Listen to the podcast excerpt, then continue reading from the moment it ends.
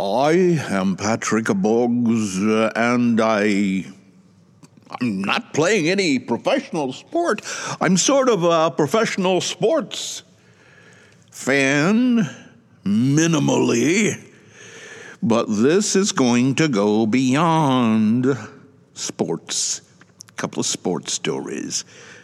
Fired Miami Dolphins coach Brian Flores is suing the NFL and some of the NFL teams over alleged racist hiring practices, which might mean that after some job was already filled, somebody was making him think that he had a chance of getting such a job. He is alleging that the Dolphins offered him money, big money, to uh, make sure his team lost. They call it tanking, so the club could secure the top draft pick. The lawsuit in Manhattan federal court sought class action status and unspecified damages from the league, the Dolphins, the Denver Broncos, and the New York Giants. This is a Mockery Rocks. Can a fan of American football and some NFL teams like myself make mockery of the NFL by just saying it's still a monopoly. And this may have some business impact. It wouldn't just be the business of getting money from the teams, as is implied by the idea of suing. Flores was fired by Miami after leading the Dolphins to a 24 win, 25 loss record over three years. They went 9 and 8 in their second straight winning season, but didn't make the playoffs. In a statement released by the law firm representing the coach, he said, God has gifted me with a special talent to coach the game of football, but the need for change, meaning in the NFL, is bigger than my personal goals.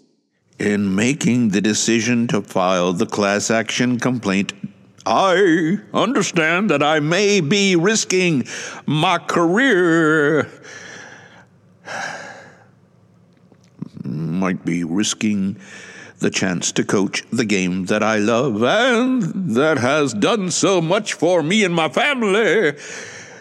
My sincere hope is that by standing up against systematic racism in the NFL, others might join me to ensure that positive change is made for generations to come. In a statement, the NFL said it will defend against these claims, which are without merit. I think everybody knows they are, with some merit.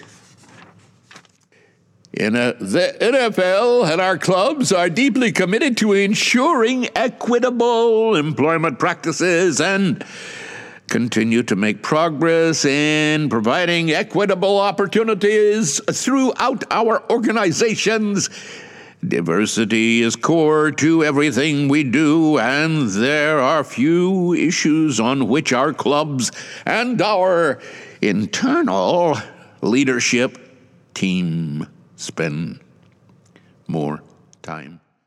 The lawsuit alleges that the league has discriminated against Flores and other black coaches for racial reasons, denying them positions as head coaches, offensive and defensive coordinators, and quarterbacks coaches, as well as general managers. According to the suit, Miami Dolphins owner Stephen Ross told Flores he would pay him $100,000 for every loss during the coach's first season because he wanted the club to position itself for high draft choices, and they call that tanking. And tanking does not make any fans of any teams in the NFL feel nice. Uh, it's an Associated Press story, and Larry wrote it. Larry Name Meister. How's that for pronunciation on your name, Larry? Are you listening? Okay. The other thing from the sports world is also from the NFL. The new name for the team that used to be the Washington Redskins. Nobody wants to hear Redskins anymore. Nobody wants to hear Cleveland Indians anymore. So everybody has to come up with a better nickname. But Washington came up with the name Commanders. They announced the new name 18 months after fresh pressure from sponsors helped persuade the one storied franchise to drop its old moniker following decades of criticism that it was offensive to Native Americans. Well, the name they came up with was Commanders. And that has a problem. It's not going to offend any Native Americans or any other ethnic group. However, I saw on YouTube Pat McAfee. I'm a Pat, he's a Pat. So, Pat McAfee was making mockery of the name because to cheer for a team you want two syllables, and Commanders has more than two. So if you reduce it down to two syllables, Chiefs is two, uh, one syllable, but if you got three, Commander, no, it doesn't work. So uh, the cheer that uh, Pat McAfee and his cohorts in his studio on YouTube were saying was not Commander, but commies. Let's go, commies. Let's go, commies. Uh, do you think they will cheer like that at the stadium in D.C.? I, I think that could be embarrassing. I worry. Washington owner Dan Snyder said the change that pays homage to our local roots and what it means to represent the nation's capital. Does it? As we kick off our 90th season. 90 seasons coming up for that team as it was under a previous name. It's important for our organization and fans to pay tribute to our past traditions, history, legacy, and the greats that have come before us. That was something Daniel Snyder, the owner of the team, had to say. Let me see, could I come up with a better name? Not commies, not commanders, not generals, not senators, not diplomats. It's a hard choice to come up with some. My, you know, sometimes, sometimes the uh, the teams come from team nicknames at the college ranks. So I, I was thinking maybe steal the nickname from Alabama instead of, uh, you know, you like the red, you like the crimson, so in the uniform, so uh, yeah. the Washington Crimson Tide. Would that work? Nah, it really wouldn't, but I, you know, you gotta have ideas flowing through your brain. Thank you for listening to this rock of mockery. We thank you so much. Wait a minute. Whoa, whoa, whoa. Uh, the thing I want to say is that I want to say what I might have said on Facebook. Here it comes. So I spoke to the Rotary Club, and I did a good job. I did a bad job. I did a good job. Did a bad job. Uh, I felt in my Christianity, I felt like God's hand was on me.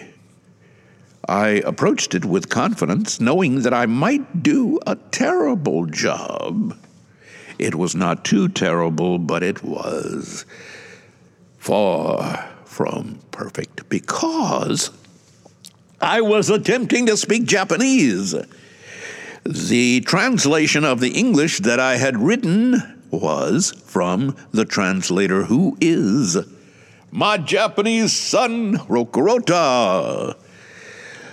And he did a fine job of putting it into Japanese from my English. And I did a bad job of pronouncing some parts, not all parts. Some parts I did, did good, but I didn't.